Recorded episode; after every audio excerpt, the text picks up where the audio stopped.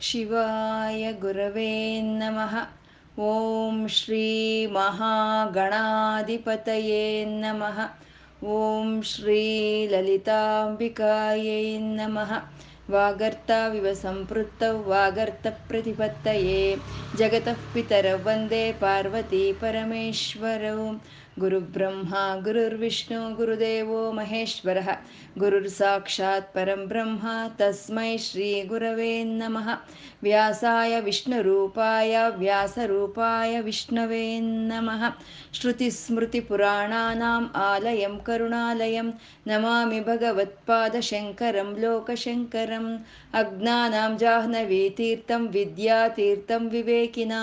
ಸರ್ವೇಷಾಂ ಸುಖದಂ ತೀರ್ಥಂ ಭಾರತೀ ತೀರ್ಥಮಾಶ್ರಯೇ ಶಿವಾಯ ವಿಷ್ಣುರೂಪಾಯ ವಿಷ್ಣುರೂಪಾಯ ಶಿವಾಯ ನಮಃ ಓಂ ನಮೋ ಭಗವತೆ ವಾಸುದೇವಾಯ ಓಂ ಶ್ರೀ ಮಾತ್ರೈ ನಮಃ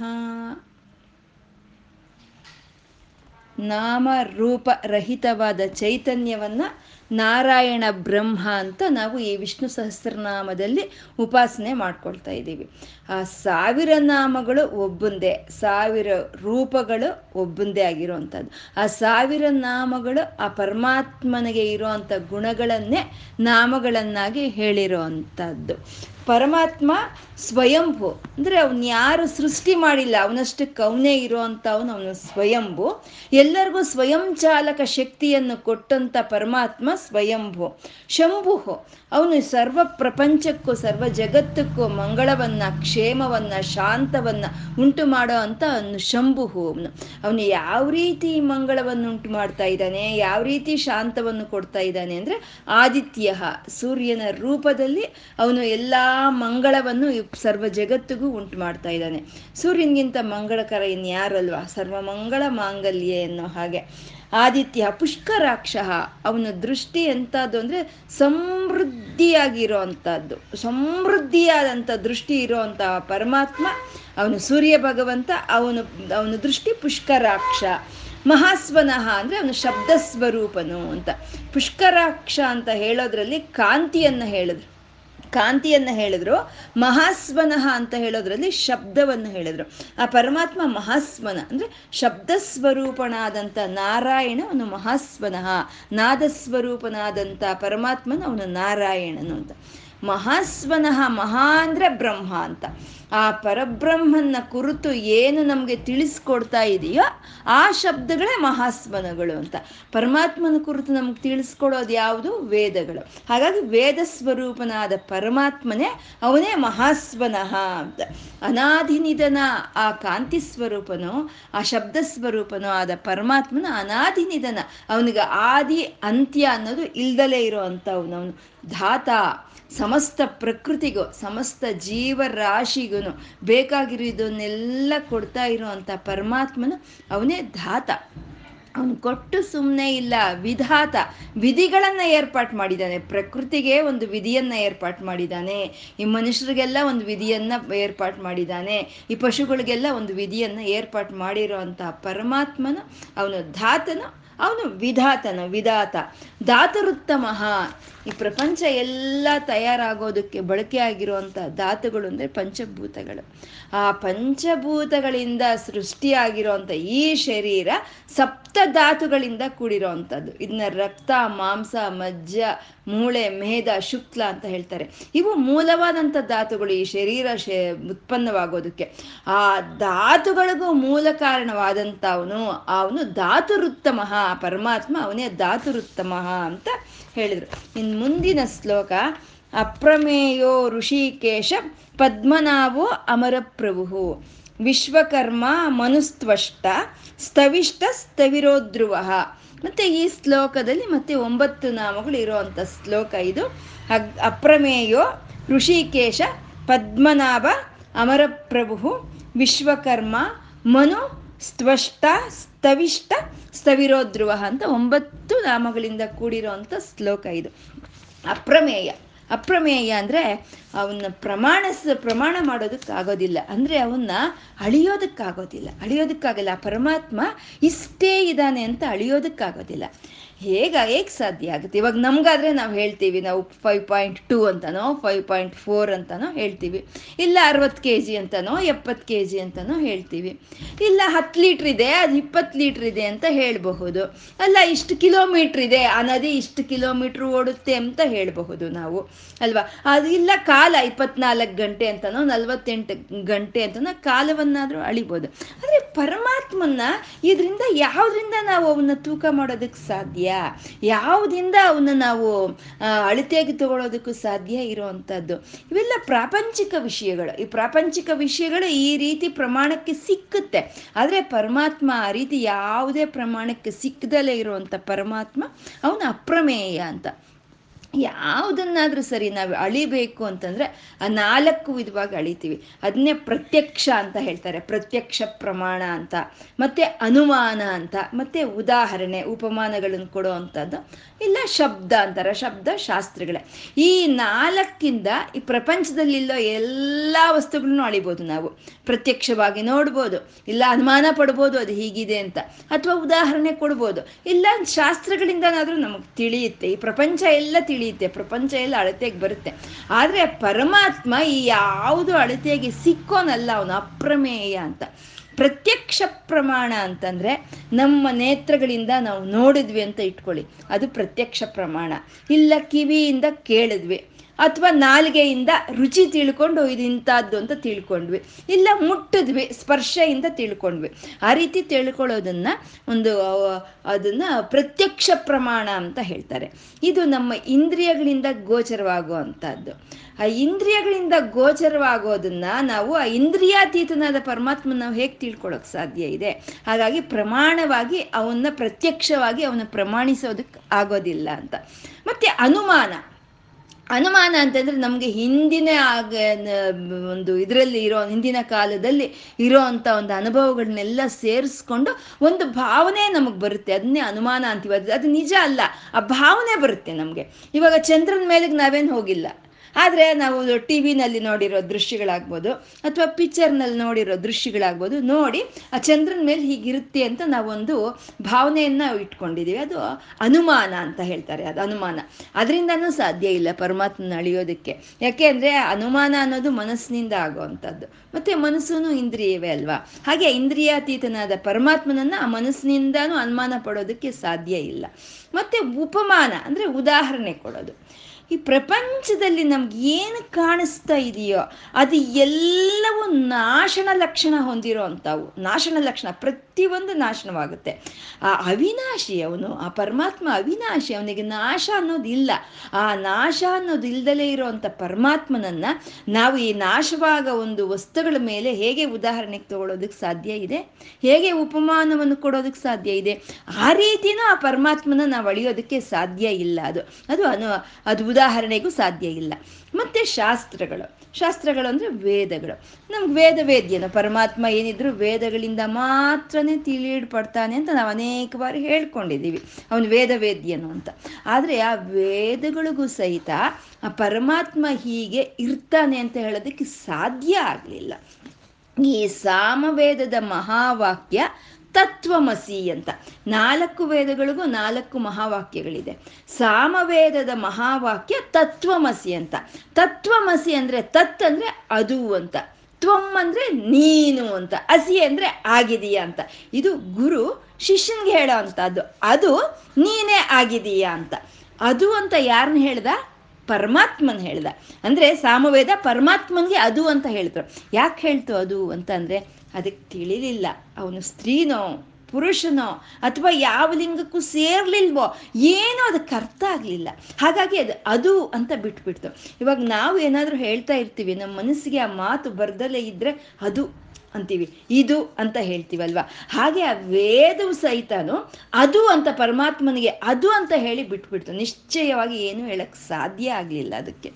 ಮತ್ತೆ ಶ್ರುತಿ ಶ್ರೀಮಂತ ಸಿಂಧೂರಿ ಕೃತಪಾದಾಬ್ಜ ಧೂಳಿಕಾ ಅಂತ ಲಲಿತ ಸಹಸ್ರನಾಮದಲ್ಲಿ ನಾವು ನಾಮ ಹೇಳ್ಕೊಂಡಿದ್ದೀವಿ. ಅಂದರೆ ಆ ವೇದಗಳು ಆ ವೇದಗಳಿಗೆ ಅಮ್ಮನವರ ಪಾದ ಧೂಳಿ ಆ ತಲೆಯಲ್ಲಿ ಸೀಮಂತವಾಗಿ ಇದೆ ಅಂತ ಸಿಂಧೂರವಾಗಿ ಇದೆ ಅಂತ. ಅಂದ್ರೆ ವೇದ ಮಾತೆಯರ ತಲೆಯಲ್ಲಿ ಇರುವಂತ ಸೀಮಂತ ಆ ಅಮ್ಮನವರ ಕಾಲಿನ ಧೂಳಿ ಅಂತ ಅಂದ್ರೆ ಆ ವೇದಗಳಿಗೆ ಸಿಕ್ಕಿದ್ದು ಅಮ್ಮನವರ ಕಾಲ ಧೂಳಿ ಮಾತ್ರನೇ, ಅಮ್ಮ ಸಿಕ್ಲಿಲ್ಲ ವೇದಗಳಿಗೂ ಅಂದ್ರೆ ವೇದಗಳಿಂದನೂ ಅವನ್ನ ಅಳಿಯೋದಕ್ಕೆ ಸಾಧ್ಯ ಇಲ್ಲ ಪರಮಾತ್ಮನನ್ನ. ಆ ರೀತಿ ಯಾವುದಕ್ಕೂ ಒಳ ಒಂದು ಅಳತೆಗೆ ಸಿಕ್ಕದಲ್ಲೇ ಇರುವಂತ ಪರಮಾತ್ಮನನ್ನ ಅಪ್ರಮೇಯ ಅಂತ ಹೇಳೋದು. ಅಪ್ರಮೇಯನವನು ಯಾವುದರಿಂದ ಅಳಿಯೋಕ್ಕೆ ಸಾಧ್ಯ ಇಲ್ದಲೇ ಇರುವಂಥವನವನು ಎಲ್ಲಿಗಾದರೆ ಹೋಗಿ ನಮ್ಮ ಮನಸ್ಸು, ನಮ್ಮ ಮಾತುಗಳು ಮತ್ತೆ ವಾಪಸ್ ಬರುತ್ತೋ ಅದೇ ಪರತತ್ವ. ಅವನೇ ಅಪ್ರಮೇಯ ಅಂತ ಹೇಳೋವಂಥದ್ದು. ಸಾಕ್ಷಾತ್ ಲಕ್ಷ್ಮೀದೇವಿ. ಯಾವಾಗಲೂ ನಾರಾಯಣನ ಅಂಟುಕೊಂಡಿರೋ ಅಂಥ ಲಕ್ಷ್ಮೀದೇವಿಗೆ ಸಹಿತ ಅವನನ್ನ ಈ ರೀತಿ ಅಂತ ಅಳಿಯಕ್ಕೆ ಸಾಧ್ಯ ಆಗ್ಲಿಲ್ವಂತೆ. ಪ್ರತಿ ಕ್ಷಣವೂ ನೂತನವಾಗಿ ಕಾಣಿಸ್ತಾ ಇದ್ದಂತೆ ನೂತನವಾಗಿ ಕಾಣಿಸ್ತಾ ಇದ್ದಂತೆ ಪ್ರತಿ ಕ್ಷಣವೂ ನೂತನವಾಗಿ ಕಾಣಿಸ್ತಾ ಇದ್ದಂತೆ ಇವಾಗ ನಾವು ತಿರುಪತಿಗೆ ಹೋಗ್ತೀವಿ, ಆ ವೆಂಕಟರಮಣ ಒಂದೊಂದ್ಸಲಿ ಒಂದೊಂದು ರೀತಿ ಕಾಣಿಸ್ತಾನೆ ಒಂದೊಂದ್ಸಲಿ ಒಂದೊಂದು ರೀತಿ ಕಾಣಿಸ್ತಾನೆ. ಅವನು ಹೀಗೆ ಅಂತ ಹೇಳೋದಕ್ಕೆ ನಮ್ಗೆ ಸಾಧ್ಯನೇ ಇಲ್ಲ. ಹಾಗೆ ಹೀಗೆ ಅಂತ ಹೇಳೋದಕ್ಕೆ ಸಾಧ್ಯ ಇಲ್ದಲೇ ಇರುವಂತ ಪರಮಾತ್ಮ ಇಷ್ಟಿದೆಯಾ ಅಂತ ಹೇಳೋದಕ್ಕೆ ಸಾಧ್ಯ ಇಲ್ದಲೇ ಇರುವಂತ ಪರಮಾತ್ಮ ನಾರಾಯಣನು ಅವನೇ ಅಪ್ರಮೇಯ ಅಂತ, ಅಪ್ರಮೇಯ. ಆ ಅಪ್ರಮೇಯ ಚೈತನ್ಯ ಅನ್ನೋದು ಅದು ಆನಂದವನ್ನು ಕೊಡ್ತಾ ಇದೆ. ಅದು ಅಳತೆಗೆ ಸಿಕ್ಕದಲ್ಲೇ ಇರಬಹುದು, ನಮಗೆ ಕಣ್ಣಿಗೆ ಕಾಣಿಸ್ದಲೇ ಇರ್ಬೋದು ನಾಲ್ಗೆಗೆ ರುಚಿ ತಿಳಿದಲೇ ಇರ್ಬೋದು ನಮ್ಮ ಸ್ಪರ್ಶೆ ಮಾಡೋಕ್ಕಾಗ್ದಲೇ ಇರಬಹುದು. ಆದರೆ ಅದು ಆನಂದವನ್ನು ಕೊಡ್ತಾ ಇದೆ. ಅದೇ ಋಷಿಕೇಶ, ಮುಂದಿನ ನಾಮ ಋಷಿಕೇಶ. ಋಷಿಕ ಅಂತಂದ್ರೆ ಇಂದ್ರಿಯಗಳು. ಇಂದ್ರಿಯಗಳನ್ನು ಋಷಿಕ ಅಂತ ಹೇಳ್ತಾರೆ. ಈ ಇಂದ್ರಿಯಗಳು ಎಲ್ಲವನ್ನು, ಆ ಅಪ್ರಮೇಯವಾದಂಥ ನಾರಾಯಣ ಚೈತನ್ಯದಿಂದನೇ ಕೆಲಸ ಮಾಡ್ತಾ ಇದೆ. ಪ್ರತಿ ಒಂದು ಇಂದ್ರಿಯವು ಆ ನಾರಾಯಣ ಚೈತನ್ಯನಿಂದ ಕೆಲಸ ಮಾಡ್ತಾ ಇದೆ. ಅವನಿಂದ ಕೆಲಸ ಮಾಡ್ತಾ ಇರೋವಂಥ ಇಂದ್ರಿಯಗಳಿಗೂ ಸಹಿತ ಅವನನ್ನು ತಿಳ್ಕೊಳಕ್ ಸಾಧ್ಯ ಆಗೋದಿಲ್ಲ. ನಾವು ಏನು ಮಾಡಬೇಕು ಈ ಇಂದ್ರಿಯಗಳ ಶಕ್ತಿ ಎಲ್ಲ ಅವನಿಂದಾನೇ ನಮಗೆ ಸಿಗ್ತಾ ಇದೆ ಅನ್ನೋ ಒಂದು ಮನವರಿಕೆ ನಮ್ಗೆ ಇದ್ರೆ ಅದನ್ನೇ ಜ್ಞಾನ ಅಂತೀವಿ. ಆ ಆ ಕಡೆ ನಾವು ಪ್ರಯಾಣ ಮಾಡಿದ್ರೆ ಸಾಕು. ಇಲ್ಲಾಂದ್ರೆ ಆ ನಾರಾಯಣನ ಚೈತನ್ಯ, ಆ ಅಪ್ರಮೇಯನಾದ ಪರಮೇಶ್ವರನ ಚೈತನ್ಯ ಇಲ್ಲ ಅಂದ್ರೆ ಕಣ್ಣಿಗೆ ನೋಡೋ ಅಂತ ಒಂದು ಶಕ್ತಿ ಇಲ್ಲ. ಮೂಗಿಗೆ ವಾಸನೆ ತಗೊಳ್ಳೋ ಅಂಥ ಶಕ್ತಿ ಇಲ್ಲ. ಈ ಕಿವಿಗೆ ಕೇಳಿಸ್ಕೊಳ್ಳೋ ಅಂಥ ಶಕ್ತಿ ಇಲ್ಲ. ಈ ಕಂಠದಲ್ಲಿ ಧ್ವನಿ ಆಚೆಗೆ ಬರಲ್ಲ. ಕೈ ಕಾಲ ಕದಲಿಸೋದಕ್ಕೂ ಆಗೋದಿಲ್ಲ. ಪರಮಾತ್ಮನ ಒಂದು ಚೈತನ್ಯ ಇಲ್ಲ, ಪರಮಾತ್ಮನ ಅನುಗ್ರಹ ಇಲ್ಲ ಅಂದ್ರೆ ಯಾವ ಇಂದ್ರಿಯನೂ ಕೆಲಸ ಮಾಡೋದಿಲ್ಲ. ಅಂದ್ರೆ ಎಲ್ಲಾ ಇಂದ್ರಿಯಗಳನ್ನು ಕೆಲಸ ಮಾಡಿಸ್ತಾ ಅದನ್ನ ತನ್ನ ನಿಯಂತ್ರಣದಲ್ಲಿ ಇಟ್ಕೊಂಡಿರೋ ಅಂತ ಪರಮಾತ್ಮನ ಆ ನಾರಾಯಣ ಚೈತ್ಯ ಚೈತನ್ಯವೇ ಋಷಿಕೇಶ ಅಂತ ಹೇಳೋದು. ಋಷಿಕೇಶ ಅಂದ್ರೆ ಆ ಇಂದ್ರಿಯಗಳಿಗೆಲ್ಲವನ್ನು ತನ್ನ ಒಂದು ನಿಗ್ರಹದಲ್ಲಿ ಇಟ್ಕೊಂಡಿರುವಂತ ಪರಮಾತ್ಮ ಅವನು ಋಷಿಕೇಶ ಅಂತ. ಮತ್ತೆ ಋಷಿ ಋಷಿಕ ಅಂತಂದ್ರೆ ಸಂತೋಷ, ಆನಂದವನ್ನು ಕೊಡೋದನ್ನ ಋಷಿಕ ಅಂತ ಹೇಳ್ತಾರೆ. ಇದು ತಗೊಂಡ್ರೆ, ಸಂತೋಷವನ್ನು ಕೊಡೋದು ಋಷಿಕ ಅಂತ ತಗೊಂಡ್ರೆ ಅದು ಇಂದ್ರಿಯಗಳಿಗೆ ಸರಿಯಾಗಿ ಸರಿ ಹೋಗುತ್ತೆ ಅಲ್ವಾ? ಯಾಕೆಂದ್ರೆ ಯಾವುದೇ ಸಂತೋಷ ಆಗ್ಬೋದು. ನಮ್ಗೆ ಇಂದ್ರಿಯಗಳಿಂದಾನೇ ಆಗುತ್ತೆ ಅಲ್ವಾ? ಇಲ್ಲ ಕಣ್ಣಿಗ, ಕಣ್ಣಿನ ದೃಶ್ಯದಿಂದಾನೋ, ಅಥವಾ ಮಾತಿನ ಒಂದು ಇಂಪುವಾಗೋ ಅಥವಾ ಮನಸ್ಸಿಗೇನೋ ಆನಂದ ಆಗುತ್ತೆ. ಅದು ಇಂದ್ರಿಯದಿಂದಾನೇ ಆಗುತ್ತೆ. ಹಾಗಾಗಿ ಋಷಿಕ ಅನ್ನೋ ಒಂದು ಇಂದ್ರಿಯಕ್ಕೂ ಆಗುತ್ತೆ, ಆನಂದಕ್ಕೂ ಆಗುತ್ತೆ. ಆನಂದ, ಆನಂದವನ್ನು ಕೊಡೋ ಅಂತವನು ಅವನು ಋಷಿ ಕೇಶನು ಅಂತ.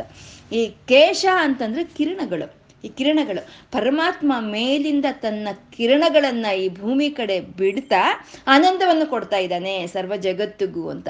ಆ ಕಿರಣಗಳನ್ನ ವೇದಗಳಲ್ಲಿ ಕೇಶ ಅಂತ ಹೇಳುತ್ತೆ. ಹಾಗೆ ಸಂತೋಷವನ್ನು ಕೊಡ್ತಾ ಇರೋ ಅಂತ ಪರಮಾತ್ಮನು ಅವನು ಋಷಿಕೇಶ ಅಂತ. ಮತ್ತೆ ಸೂರ್ಯ, ಸೂರ್ಯನ ಕಿರಣಗಳು ಹೇಗಿರುತ್ತೆ ಅಂದ್ರೆ ಅದು ಬೆಚ್ಚದನ ಇರುತ್ತೆ. ಸೂರ್ಯನ ಕಿರಣದಲ್ಲಿ ಬೆಚ್ಚದನ ಇರುತ್ತೆ.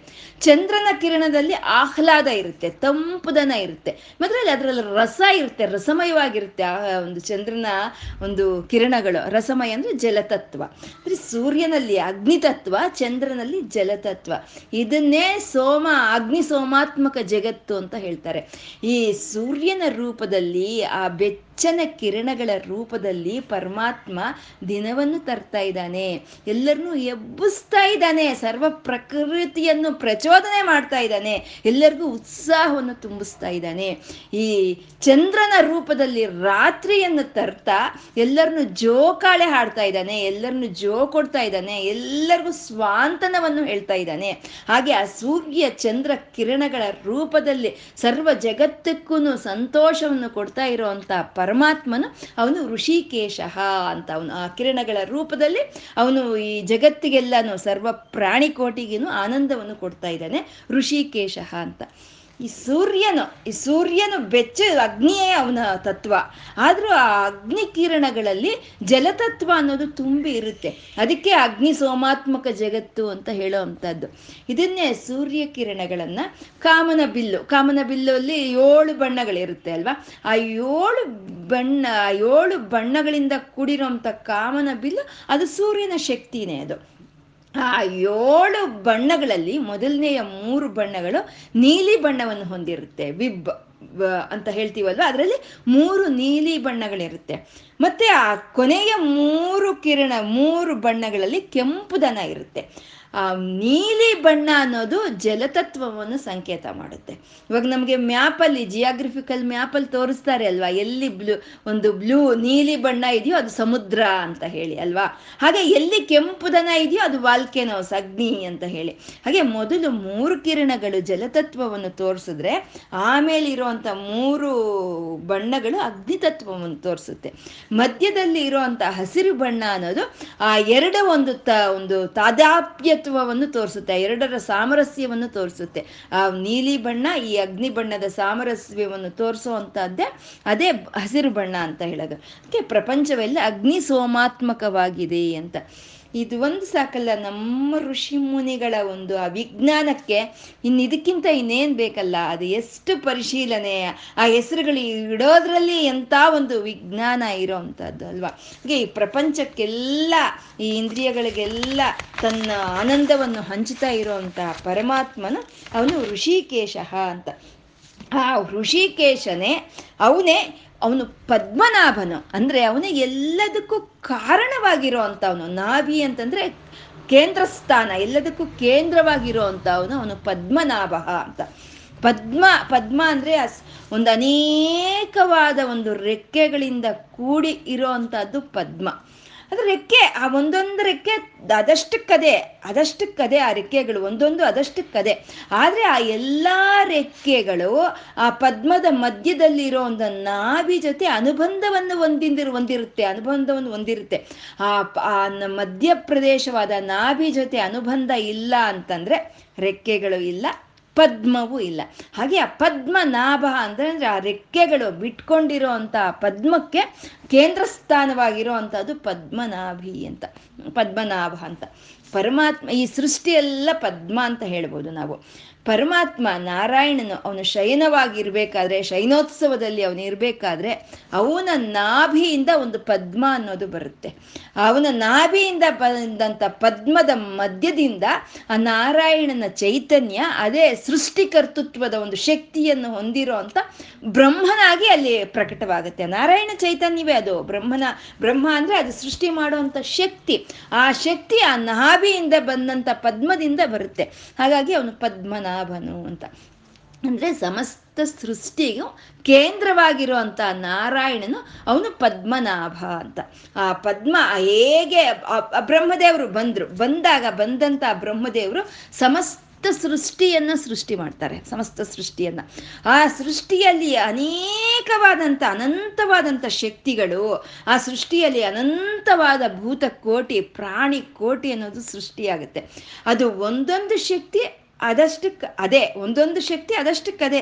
ಇವಾಗ ಗಾಳಿ ಅಷ್ಟಕ್ಕೆ ಗಾಳಿನೇ, ಅಗ್ನಿ ಅಷ್ಟಕ್ಕೆ ಅಗ್ನಿನೇ. ಎಲ್ಲ ಜೀವಿಗಳು ಮನುಷ್ಯರಷ್ಟಕ್ಕೆ ಮನುಷ್ಯರೇ ಪಶುರಷ್ಟಕ್ಕೆ ಪಶುರೇ. ಆದರೆ ಈ ಎಲ್ಲವನ್ನು ಆ ನಾರಾಯಣ ಚೈತನ್ಯನ ಜೊತೆ, ನಾರಾಯಣನ ಚೈತನ್ಯದ ಜೊತೆ ಬಾಂಧವ್ಯವನ್ನು ಹೊಂದಿರುತ್ತೆ. ಆ ನಾರಾಯಣನ ಚೈತನ್ಯ ಇಲ್ಲ ಅಂದರೆ ಈ ಪ್ರಾಣಿಕೋಟಿನೂ ಇಲ್ಲ, ಆ ಪಂಚಭೂತಗಳು ಇಲ್ಲ, ಯಾವ ಶಕ್ತಿಗಳು ಇಲ್ಲ. ಅಂದರೆ ತನ್ನಷ್ಟಕ್ಕೆ ತಾನೇ ಇರುವಂಥ ಎಲ್ಲ ಶಕ್ತಿಗಳು ತನ್ನಷ್ಟಕ್ಕೆ ತಾವೇ ಇರೋವಂಥ ಈ ಪಂಚಭೂತಗಳು, ಈ ಎಲ್ಲ ಪ್ರಾಣಿಗಳು ಆ ಪರಮಾತ್ಮ ನಾರಾಯಣನ ಚೈತನ್ಯ ಜೊತೆ ಅನುಬಂಧವನ್ನು ಹೊಂದಿದೆ.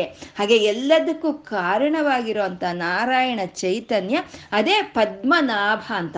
ಆ ಚೈತನ್ಯ ಇಲ್ಲ ಅಂದರೆ ಈ ಸೃಷ್ಟಿನೂ ಇಲ್ಲ, ಈ ಪಂಚಭೂತಗಳು ಇಲ್ಲ, ಈ ಪ್ರಾಣಿ ಕೋಟಿನೂ ಇಲ್ಲ. ಎಲ್ಲದಕ್ಕೂ ಆಧಾರವಾಗಿರೋ ಅಂಥ ನಾರಾಯಣನ ಚೈತನ್ಯವೇ ಅದೇ ಪದ್ಮನಾಭ ಅಂತ ಹೇಳೋವಂಥದ್ದು ಮತ್ತು ಈ ಶರೀರ ಈ ಶರೀರದಲ್ಲಿ ಇಂದ್ರಿಯಗಳು ಇದೆ ಇಂದ್ರಿಯಗಳಿದೆ. ಎಲ್ಲ ಕಣ್ಣಷ್ಟು ಕಣ್ಣೆ. ಕ, ಮೂಗಷ್ಟಕ್ಕೆ ಮೂಗೆ ಕಿವಿ ಅಷ್ಟಕ್ಕೆ ಕಿವಿ, ಎಲ್ಲ ಅದರಷ್ಟಕ್ಕೆ ಅದೇ ಇದೆ. ಆದರೆ ಇದಕ್ಕೆಲ್ಲವನ್ನು ಚೈತನ್ಯವು ಕೊಡ್ತಾ ಇರೋವಂಥ ಕೇಂದ್ರ ಅನ್ನೋದು ಆ ಹೃದಯಾಂತರದಲ್ಲಿ ಇರೋ ಅಂಥ ಪರಮಾತ್ಮನ ಚೈತನ್ಯ ಆತ್ಮ ಚೈತನ್ಯ ಆ ಆತ್ಮ ಚೈತನ್ಯದಿಂದ ಅನುಬಂಧ ಇರೋದಕ್ಕೆ ಈ ಇಂದ್ರಿಯಗಳೆಲ್ಲ ಕೆಲಸ ಮಾಡ್ತಾ ಇದೆ. ಈ ಇಂದ್ರಿಯಗಳಿಗೆ ಆತ್ಮ ಚೈತನ್ಯದ ಜೊತೆ ಬಾಂಧವ್ಯ ಇಲ್ಲ ಅಂದಿದ್ರೆ ಈ ಇಂದ್ರಿಯಗಳ ಕೆಲಸ ಮಾಡ್ತಾ ಇರಲಿಲ್ಲ. ಹಾಗೆ ಎಲ್ಲ ಈ ಸಮಸ್ತ ಇಂದ್ರಿಯಗಳಿಂದ ಕೂಡಿರೋಂಥ ಈ ಶರೀರವೇ ಇದೇ ಒಂದು ಪದ್ಮ. ಈ ಶರೀರಕ್ಕೂ, ಈ ಇಂದ್ರಿಯಗಳಿಗೂ ಕಾರಣವಾಗಿರೋ ಅಂಥ ನಾರಾಯಣನ ಚೈತನ್ಯವೇ ಅದೇ ಪದ್ಮನಾಭ ಅಂತ ಹೇಳೋದು. ಮತ್ತೆ ಪದ್ಮನಾಭ ಅಂತಂದ್ರೆ ಈ ನಾಭ್ಯ ನಾಭ್ಯಾವ, ನಾಭ್ಯಾಲಿ ಅಂತರಿಕ್ಷಂ ಅಂತ ಹೇಳ್ತಾರೆ. ಅಂದರೆ ಪರಮಾತ್ಮನ ನಾಭಿ ಆಕಾಶ ಅಂತ ಹೇಳ್ತಾರೆ. ಆ ಆಕಾಶದಲ್ಲಿ ಆಕಾಶ ಅನ್ನೋದು ಪದ್ಮನ ಒಂದು, ಆ ಪರಮಾತ್ಮನ ನಾಭಿ ಆದರೆ ಆ ನಾಭಿಯಿಂದ ಬಂದಿರುವಂಥವೇ ಎಲ್ಲ ನಕ್ಷತ್ರಗಳು, ಗ್ರಹಗಳು, ಸೂರ್ಯ, ಚಂದ್ರ ಅವೆಲ್ಲ ಆಕಾಶದಲ್ಲೇ ಇದೆ ಅಲ್ವಾ? ಆಕಾಶ ನಾಭಿ ಅಂದಮೇಲೆ ಅವನ ನಾಭಿಯಿಂದನೇ ಎಲ್ಲ ಬಂದಿದೆ ಅಂದರೆ ಸಮಸ್ತ ಸೃಷ್ಟಿಗೆ ಕಾರಣವಾಗಿರೋ ನಾರಾಯಣನ ಚೈತನ್ಯವೇ ಅದೇ ಪದ್ಮನಾಭ ಅಂತ ಹೇಳೋದು. ಮತ್ತೆ, ಆ, ಪದ್ಮನಾಭ ಅಂದ್ರೆ ವಿಜ್ಞಾನ ಜ್ಞಾನ ಅನ್ನೋದು ವಿಕಸನವಾಗೋದು ಪದ್ಮ. ಆ ಜ್ಞಾನ ಅನ್ನೋದಕ್ಕೆ ಕೇಂದ್ರ ಯಾವುದು? ನಮ್ಗೆ ಜ್ಞಾನ ಬಂದಿದೆ ಅಂತಂದ್ರೆ ಅದಕ್ಕೆ ಗುರಿ ಯಾವುದು? ಕಾರಣ ಯಾವುದು ಅಂದರೆ ಆ ಪರಮಾತ್ಮನ ಚೈತನ್ಯನೇ. ಜ್ಞಾನಕ್ಕೆ ಕಾರಣವಾಗಿ ಜ್ಞಾನಕ್ಕೆ ಗುರಿಯಾಗಿರೋ ಪರಮಾತ್ಮನು ಅವನು ಪದ್ಮನಾಭ ಅಂತ, ಅವನು ಪದ್ಮನಾಭ ಅಪ್ರಮೇಯನಾದಂಥ ಪರಮಾತ್ಮನು ಅವನು ಪದ್ಮನಾಭನಾಗಿದ್ದಾನೆ. ಅವನು ಎಲ್ಲ ಇಂದ್ರಿಯಗಳಿಗೂ ಸಂತೋಷವನ್ನು ಕೊಡ್ತಾ, ಪ್ರಕೃತಿಗೆ ಸಂತೋಷವನ್ನು ಕೊಡ್ತಾ ಇರುವಂಥ ಋಷಿಕೇಶನು ಅವನು ಪದ್ಮನಾಭನು. ಎಲ್ಲದಕ್ಕೂ ಅವನೇ ಮೂಲ ಕಾರಣವಾಗಿ ಕೇಂದ್ರ ಬಿಂದುವಾಗಿ ಇದ್ದಾನೆ ಪದ್ಮನಾಭ. ಪದ್ಮನಾಭ ಅಮರಪ್ರಭು ಅಂತ ಇದ್ದಾರೆ ಅವನು ಅಮರಪ್ರಭು ಅಂತ. ಆ ಪದ್ಮನಾಭನನ್ನ, ಆ ನಾರಾಯಣ ಚೈತನ್ಯವನ್ನ ಆಧರಿಸಿಕೊಂಡು ಅನೇಕವಾದಂಥ ಈ ಶಕ್ತಿಗಳು ಈ ಸೃಷ್ಟಿಯಲ್ಲಿ ಪ್ರಕಟವಾಗಿದೆ. ಆ ಆ ಶಕ್ತಿಗಳೆಲ್ಲ ಈ ಸೃಷ್ಟಿ ನಡೆಯೋದಕ್ಕೆ ಕೆಲಸ ಮಾಡ್ತಾ ಇರೋವಂಥ ಕಿರಣಗಳು ಆ ಅವು ಅನಂತವಾದಂಥ ಶಕ್ತಿಗಳು. ಅದು ಆ ಪದ್ಮನಾಭನನ್ನ ಕೇಂದ್ರವನ್ನಾಗಿ ಮಾಡಿಸ್ಕೊಂಡು ಪ್ರಕಟವಾಗಿದೆ. ಯಾವ ಶಕ್ತಿಗಳಾದ್ರೆ ಈ ಪ್ರಪಂಚ ಅನ್ನೋದು ಕೆಲಸ ಮಾಡೋದಕ್ಕೆ ಸಹಕಾರ ಮಾಡ್ತಾ ಇದೆಯೋ ಆ ಶಕ್ತಿಗಳನ್ನ ನಾವು ದೇವತೆಗಳು ಅಂತ ಹೇಳ್ತೀವಿ. ದೇವತೆಗಳು ಅಂತ ಹೇಳ್ತೀವಿ. ಆ ದೇವತೆಗಳಿಗೆ ಮರಣವಿಲ್ಲ. ಹಾಗಾಗಿ ಅವರು ಅಮರರು ಅಂತ. ಅಂದರೆ ನಾವು ಅನೇಕ ಬಾರಿ ಹೇಳ್ಕೊಂಡಿದ್ದೀವಿ, ಪರಮಾತ್ಮ ಅವನೊಬ್ಬನೇ ಶಾಶ್ವತನು. ಇನ್ನು ಉಳಿದಿದ್ದೆಲ್ಲ ಅವನಲ್ಲಿ ಲೈವಾಗಿ ಹೋಗುತ್ತೆ, ಇನ್ನು ಉಳಿದಿದ್ದೆಲ್ಲ ಮರಣ ಇರೋ ಅಂತ. ಮತ್ತೆ ಈವಾಗ ಈ ಸೃಷ್ಟಿಯನ್ನ ಈ ರೀತಿ ಕೆಲಸ ಮಾಡಿಸೋದಕ್ಕೆ ಬಂದಿರೋ ಅಂತ ಎಲ್ಲ ಕಿರಣಗಳವ್ರ ದೇವತೆಗಳು, ಅವರಿಗೆ ಮರಣ ಇಲ್ಲ, ಅವರು ಅಮರರು ಅಂದ್ರೆ ಏನು ಅಂತಂದ್ರೆ ಅವು ಕೆಲಸ ಮಾಡ್ತಾ ಇದೆ. ಈ ಸೃಷ್ಟಿ, ಈ ಪ್ರಪಂಚ ಈ ರೀತಿ ಕೆಲಸ ಮಾಡೋದಕ್ಕೆ ಅವರೆಲ್ಲ ಕೆಲ್ ಕಾರ್ಯ ಮಾಡೋದಕ್ಕೆ ಕೆಲಸ ಮಾಡ್ತಾ ಇದ್ದಾರೆ ಅವರು. ಅದಕ್ಕಾಗಿ ಅವ್ರ ದೇವತೆಗಳು ಅಂತ ಕರೀತಾ ಇದ್ದೀವಿ. ಆದರೆ ಈ ಲಸ, ಒಂದು ಲಯ ಕಾರ್ಯದಲ್ಲಿ, ಈ ಒಂದು ಲಯಸ ಮಹಾಕಲ್ಪಾಂತರ ಸಮಯದಲ್ಲಿ ಆ ಶಕ್ತಿಗಳೆಲ್ಲ ಎಲ್ಲಿ ಹೋಗ್ತಾ ಇದೆ? ನಾರಾಯಣನಲ್ಲಿ ಐಕ್ಯವಾಗಿ ಹೋಗ್ತಾ ಇದೆ. ಆ ಶಕ್ತಿಗಳೆಲ್ಲ, ಆ ಶಕ್ತಿಗಳ ಸತ್ತು ಹೋಗ್ತಾ ಇಲ್ಲ. ಇವಾಗ ನಮ್ಮಲ್ಲಿ ಹಾಡೋ ಅಂತ ಒಂದು ಕಲೆ ಇದೆ. ಒಂದು ನೃತ್ಯ ಮಾಡೋ ಅಂತ ಒಂದು ಕಲೆ ಇದೆ. ನಡೆಯಾಡೋ ಅಂತ ಕಲೆ ಇದೆ. ಕೇಳಿಸ್ಕೊಳ್ಳೋ ಅಂತ ಒಂದು ಶಕ್ತಿ ಇದೆ. ಮತ್ತೆ ಎಲ್ಲ ಅಡುಗೆ ಮಾಡೋ ಅಂತ ಕೆಲಸ, ಎಲ್ಲ ಶಕ್ತಿಗಳು ನಮ್ಮಲ್ಲಿ ಇದೆ. ಇರೋ ಶಕ್ತಿಗಳು ನಾವು ಮಲ್ಕೊಂಡಾಗ ಏನಾಗುತ್ತೆ? ನಮ್ಮಲ್ಲಿ ಅಂತರ್ಲೀನವಾಗುತ್ತೆ. ಆ ಶಕ್ತಿ ಎಲ್ಲ ಅಂತರ್ಲೀನವಾಗುತ್ತೆ. ಅಂದರೆ ಆ ಶಕ್ತಿಗಳೆಲ್ಲ ಸತ್ತೋಯ್ತು ಅಂತಾನ? ಇಲ್ಲ, ಮಾರನೇ ದಿನ ಮಾರನೇ ದಿನ ಆಗುತ್ತೆ. ಮತ್ತೆ ಆ ಶಕ್ತಿಗಳೆಲ್ಲ ಆಚೆಗೆ ಬರುತ್ತೆ. ಹಾಗಾಗಿ ಅವರು ಅಮರರು, ಅವರಿಗೆ ಮರಣ ಇಲ್ಲ ಅಂತ. ಆ ಪರಮಾತ್ಮನಿಂದ ಬಂದಂತ ಆ ಕಿರಣಗಳೆಲ್ಲ ದೇವತೆಗಳು, ಅವರು ಕಲ್ಪಾಂತರ ಸಮಯದಲ್ಲಿ ಆ ಪರಮಾತ್ಮನಲ್ಲಿ ಐಕ್ಯವಾಗ್ತಾ ಇದ್ದಾರೆ. ಮತ್ತೆ ಸೃಷ್ಟಿಯಾದಾಗ ಅವೆಲ್ಲ ಆ ಶಕ್ತಿಗಳು ಹಾಗೆ ಅವು ಪ್ರಕಟವಾಗ್ತಾ ಇದೆ. ಹಾಗಾಗಿ ಅವೆಲ್ಲ ದೇವತೆಗಳು ಅವರು ಅಮರರು, ಅವರಿಗೆ ಮರಣ ಇಲ್ಲ ಅಂತ ಹೇಳ್ತಾ ಇದ್ದಾರೆ. ಆ ರೀತಿ ಮರಣ ಇಲ್ದಲೇ ಇದ್ರು ಆ ಶಕ್ತಿಗಳನ್ನೆಲ್ಲ ನಿಗ್ರಹ ನಿಗ್ರಹಿಸ್ತಾ ಇರುವಂತ ನಾರಾಯಣನು ಅವನು ಅಮರ ಪ್ರಭು ದೇವತೆಗಳಿಗೆ ಸಹಿತ ಅವನು ಪ್ರಭು ಅಂತ ಅಮರ ಪ್ರಭು ಅಂತ. ಮತ್ತೆ ಈ ಬ್ರಹ್ಮಾಂಡ ಈ ಬ್ರಹ್ಮಾಂಡ ಅನ್ನೋದು ಒಂದು ಅನಂತವಾಗಿರೋ ಅಂಥದ್ದು ಈ ಬ್ರಹ್ಮಾಂಡ ಅನಂತವಾಗಿದೆ. ಹಾಗೆ ಈ ಪಿಂಡಾಂಡ ಅಂದ್ರೆ ನಮ್ಮ ಶರೀರ. ನಮ್ಮ ಶರೀರ ನಾವು ಗಮನಿಸಿದ್ರೆ ಇದು ಅನಂತವಾಗಿರುವಂಥ ಶರೀರ, ಇದು ಅನಂತವಾಗಿರುವಂಥ ಶರೀರ. ಈ ಪ್ರಪಂಚದಲ್ಲಿ ಯಾವ ಶಕ್ತಿಗಳು, ಯಾವ ದೇವತೆಗಳು ಈ ಪ್ರಪಂಚ ನಡೆಯೋದಕ್ಕೆ ಕೆಲಸ ಮಾಡ್ತಾ ಇದ್ದಾರೋ ಆ ಶಕ್ತಿಗಳು, ಆ ದೇವತೆಗಳೇ ಈ ಶರೀರ ಈಗ ನಡೆಯಾಡೋದಕ್ಕೆ, ಈ ಶರೀರ ಈಗ ಇರೋದಕ್ಕೆ ಕೆಲಸ ಮಾಡ್ತಾ ಇರೋವಂಥದ್ದು ಅನೇಕವಾದಂಥ ಶಕ್ತಿಗಳು ಈ ಶರೀರಕ್ಕೋಸ್ಕರ ಅವರು ಸಹಕಾರ ಮಾಡ್ತಾ ಇರೋವಂಥದ್ದನ್ನು. ಇದನ್ನೇ ಇಂದ್ರಿಯಗಳು ಅಂತ ಹೇಳೋವಂಥದ್ದು, ಇಂದ್ರಿಯಗಳು. ಅದಕ್ಕೆ ನಮ್ಮ ಈ ಇಂದ್ರಿಯ, ಈ ಕಣ್ಣಿದೆ. ಈ ಕಣ್ಣಿಗೆ ಯಾರು ಅಧಿದೇವತೆ ಅಂತಂದ್ರೆ ಸೂರ್ಯನು ಅಧಿದೇವತೆ ಅಂತ ಹೇಳ್ತಾನೆ ಆ ಸೂರ್ಯನು ಈ ಪ್ರಪಂಚ ನಡೆಯೋದಕ್ಕೂ ಕೆಲಸ ಮಾಡ್ತಾ ಇದ್ದಾನೆ. ಹಾಗೆ ನಮ್ಮ ಈ ಶರೀರ ನಡೆಯೋದಕ್ಕೂ ಅದೇ ಸೂರ್ಯನ ಕೆಲಸ ಮಾಡ್ತಾ ಇದ್ದಾನೆ. ಹಾಗೆ ಈ ನಮ್ಮ ಒಂದು ಮಾತುಗಳ ಒಂದು ಶಕ್ತಿಯನ್ನ ನಾವು ಅಗ್ನಿ ಅಂತ ಕರಿತೀವಿ. ಈ ಮಾತುಗಳಿಗೆ ಅಧಿದೇವತೆ ಅಗ್ನಿ ಅಂತ. ಆ ಅಗ್ನಿ ಈ ಪ್ರಪಂಚಕ್ಕೂ ಕೆಲಸ ಮಾಡ್ತಾ ಇದೆ. ಈ ಶರೀರಕ್ಕೂ ಕೆಲಸ ಮಾಡ್ತಾ ಇದೆ. ಮತ್ತೆ ಈ ಕಿವಿಗಳ ಒಂದು ಕೇಳಿಸ್ಕೊಳ್ಳೋ ಅಂತ ಒಂದು ಶಕ್ತಿಯನ್ನ ದಿಗ್ದೇವತೆಗಳು ಅಂತ ಹೇಳ್ತೀವಿ. ಈ ದಿಗ್ದೇವತೆಗಳು ಪ್ರಪಂಚ ಪ್ರಕೃತಿಯಲ್ಲಿ ಕೆಲಸ ಮಾಡ್ತಾ ಇದ್ದಾರೆ. ಅದೇ ದಿಗ್ದೇವತೆಗಳು ನಮ್ಮ ಶರೀರದಲ್ಲೂ ಕೆಲಸ ಮಾಡ್ತಾ ಇದ್ದಾರೆ.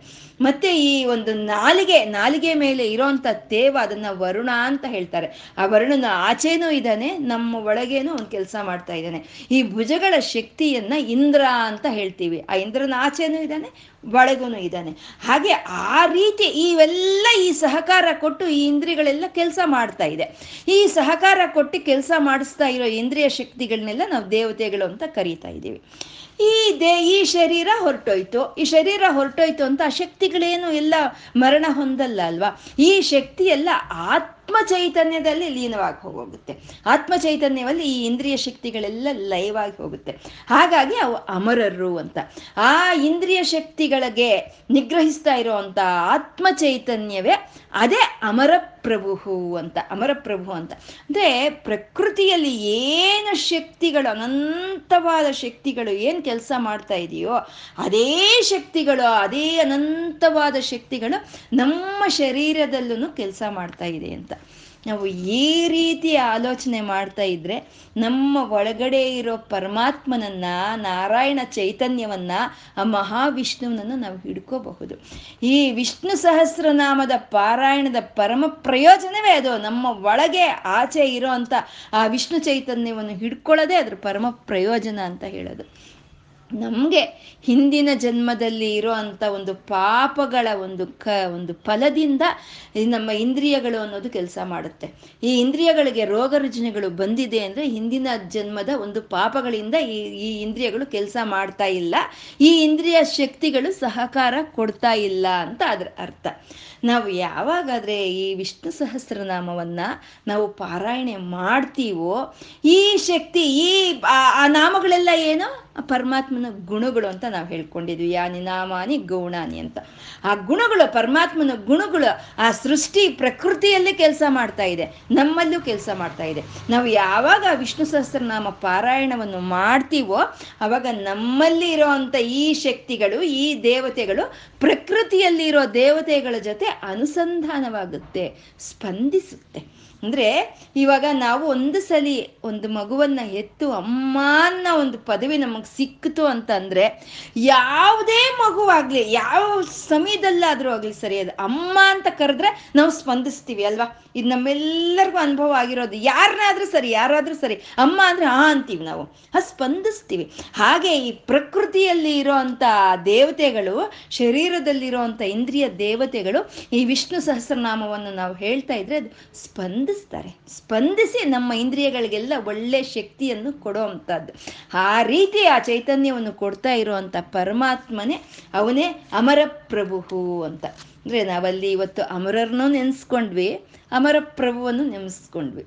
ದೇವತೆಗಳನ್ನು ನೆನೆಸ್ಕೊಂಡ್ವಿ, ದೇವಾದಿ ದೇವನನ್ನು ನೆನೆಸ್ಕೊಂಡ್ವಿ. ಅವ್ರಿಗೊಂದು ನಮಸ್ಕಾರ ಮಾಡ್ಕೊಳ್ಳೋಣ ನಾವು.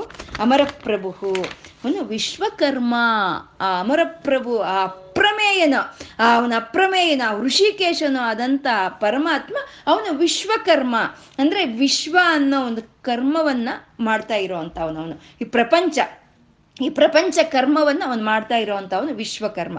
ಮತ್ತೆ ಕರ್ಮ ಅಂತಂದ್ರೆ ಇದನ್ನು ಬೈಯೋದು ಅಂತ ಅಲ್ಲ ಕರ್ಮ ಅಂದರೆ ಮಾಡೋ ಕೆಲಸ ಅಂತ ಅರ್ಥ. ಆ ಪರಮಾತ್ಮನ್ ಮಾಡ್ತಾ ಇರೋ ಕೆಲಸ ಯಾವುದಪ್ಪ ಅಂತ ಈ ಪ್ರಪಂಚವೇ. ಈ ಪ್ರಪಂಚವನ್ನು ಸೃಷ್ಟಿ ಮಾಡಿದ್ದಾನೆ ಈ ಪ್ರಪಂಚವನ್ನು ನಿರ್ವಹಿಸ್ತಾ ಇದ್ದಾನೆ ಆ ನಿರ್ವಹಿಸ್ತಾ ಇರೋವಂಥ ಪರಮಾತ್ಮ ಅವನು ವಿಶ್ವಕರ್ಮ ಅಂತ.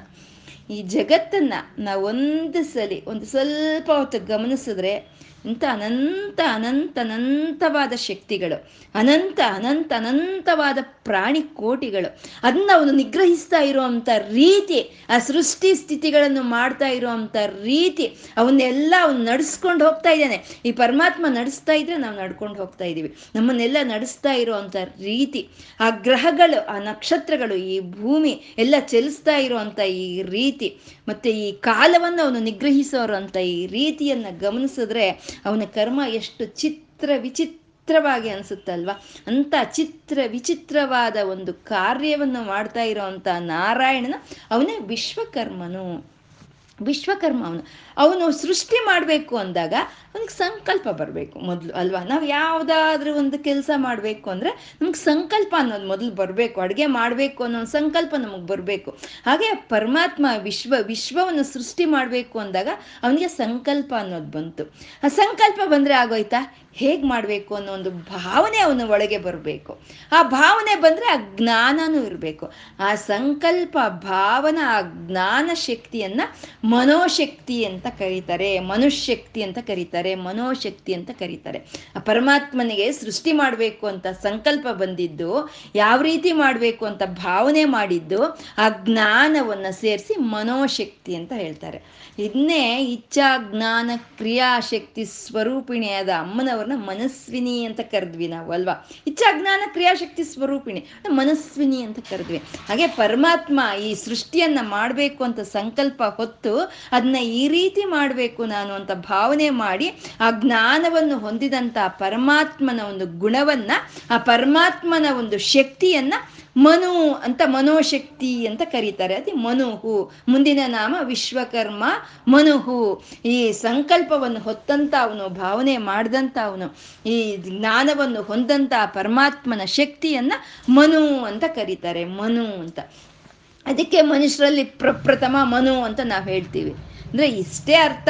ಈ ಮನುಷ್ಯರು ಪ್ರಪ್ರಥಮವಾಗಿ ಬರೋದು ಎಲ್ಲಿಂದ? ಸಂಕಲ್ಪದಿಂದ. ಈ ಮನುಷ್ಯರೆಲ್ಲ ಬಂದಿದ್ದು ಎಲ್ಲಿಂದ? ಭಾವನೆಯಿಂದ. ಈ ಮನುಷ್ಯರು ಬಂದಿದ್ದು ಎಲ್ಲಿಂದ? ಜ್ಞಾನದಿಂದ. ಅದೇ ಮನೋಶಕ್ತಿ, ಅದೇ ಮನು ಅಂತ ಹೇಳೋದು. ಆ ಪರಮಾತ್ಮ ಸಂಕಲ್ಪ ಶಕ್ತಿಯ, ಜ್ಞಾನ ಶಕ್ತಿಯ, ಭಾವನಾ ಶಕ್ತಿಯನ್ನು ಹೊಂದಿದಂಥ ಪರಮಾತ್ಮನ ಶಕ್ತಿಯನ್ನು ಮನು ಅಂತ ಕರೀತಾರೆ. ಮನು ಅವನು ಪರಮಾತ್ಮ, ಮನು ಅಂತ. ಇದು ಮನುಚಕ್ರವರ್ತಿ ಅಂತ ಹೇಳ್ತಾರೆ. ಮನುಚಕ್ರವರ್ತಿ ರೂಪವನ್ನು ತಾಳಿದಂಥ ಪರಮಾತ್ಮ ಮನು ಅಂತ. ಇದೇ ಮನುಸ್ಮೃತಿ ಅಂತ ಹೇಳ್ತಾರೆ. ಸ್ಮೃತಿಗಳ ಹದ್ನಾಲ್ಕು ಇರೋದ್ರಲ್ಲಿ. ಅದರಲ್ಲಿ ಪ್ರಪ್ರಥಮವಾಗಿ ಸ್ಮೃತಿ, ಮನುಸ್ಮೃತಿ ಅಂತ ಹೇಳ್ತಾರೆ. ಮತ್ತು ಮನು ಅಂತಂದ್ರೆ ಮಂತ್ರ. ಮಂತ್ರ, ಮನನ ಮನನ ಮಾಡೋದಕ್ಕೆ ಯಾರಿಗೆ ಅರ್ಹತೆ ಇದೆಯೋ ಅವನು ಮನು ಅಂತ. ನಾವು ಯಾರು ಮನನ ಮಾಡ್ತೀವಿ? ಆ ನಾರಾಯಣನನ್ನೇ ಮನಸ್, ಮನನ ಮಾಡ್ತೀವಿ. ಆ ನಾರಾಯಣನ ಮಂತ್ರವನ್ನೇ ನಾವು ಮನಸ್ಕೊಳ್ತೀವಿ. ಹಾಗಾಗಿ ಅವನು ಮನುಹು ಅಂತ, ವಿಶ್ವಕರ್ಮ ಮನು. ತ್ವಷ್ಟ ಅಂತಿದ್ದಾರೆ ಪರಮಾತ್ಮನ ಇನ್ನು ಮುಂದಿನ ಗುಣ ಅದು ತ್ವಷ್ಟ ಅಂತ. ತ್ವಷ್ಟ ಅಂತಂದ್ರೆ ರೂಪಗಳನ್ನ ಕೆರೆಯೋ ಅಂತ ಕೆತ್ತಾರಲ್ವ ರೂಪ ಕೆತ್ತಾರಲ್ವ ಆ ರೂಪ ಕೆತ್ತೋ ಅಂತ ಶಕ್ತಿಯನ್ನ, ಆ ರೂಪ ಕೆತ್ತೋ ಅಂತ ಗುಣವನ್ನ ತ್ವ, ತ್ವಷ್ಟ ಅಂತ ಕರೀತಾರೆ. ಅಂದ್ರೆ ಇವಾಗ ಈ ಕಾರ್ಪೆಂಟ್ರು ಒಂದು ಒಂದು ವುಡ್ ಪೀಸ್ ತಗೊಂಡು ಒಂದು ಬೊಂಬೆ ಮಾಡ್ತಾನೆ ಅವನು ಅದರಲ್ಲಿ, ಅವನ ಆ ರೂಪವನ್ನು ಕೆತ್ತಾನೆ ಅಲ್ವಾ? ಹಾಗೆ ಈ ಲೋಹಗಳಿಂದ ಈ ಲೋಹಗಳಿಂದ ತಾಮ್ರವಾಗ್ಬೋದು, ಕಬ್ಬಿಣವಾಗ್ಬೋದು, ಈ ಲೋಹಗಳಿಂದ ವಿಗ್ರಹಗಳನ್ನು ತಯಾರು ಮಾಡ್ತಾರೆ. ಈ ಲೋಹಗಳಿಂದ ವಿಗ್ರಹವನ್ನು ತಯಾರು ಮಾಡೋ ಅಂತ ಶಕ್ತಿಯನ್ನ ತ್ವಷ್ಟ ಅಂತ ಕರೀತಾರೆ. ಆ ಶಕ್ತಿ ಆ ಶಕ್ತಿ ಇರುವಂತ ದೇವತೆ ಹೆಸರು ತ್ವಷ್ಟ ಅಂತ. ಪರಮಾತ್ಮ, ಆ ರೂಪಗಳನ್ನ, ಪರಮಾತ್ಮನ ಅನುಗ್ರಹ ಇದ್ರೆ ಮಾತ್ರನೇ ಆ ರೂಪಕೆತ್ತನೆ ಮಾಡೋ ಅಂತ ಒಂದು ಶಕ್ತಿ ಅನ್ನೋದು ನಮ್ಗೆ ಬರುತ್ತೆ ಅಂತ.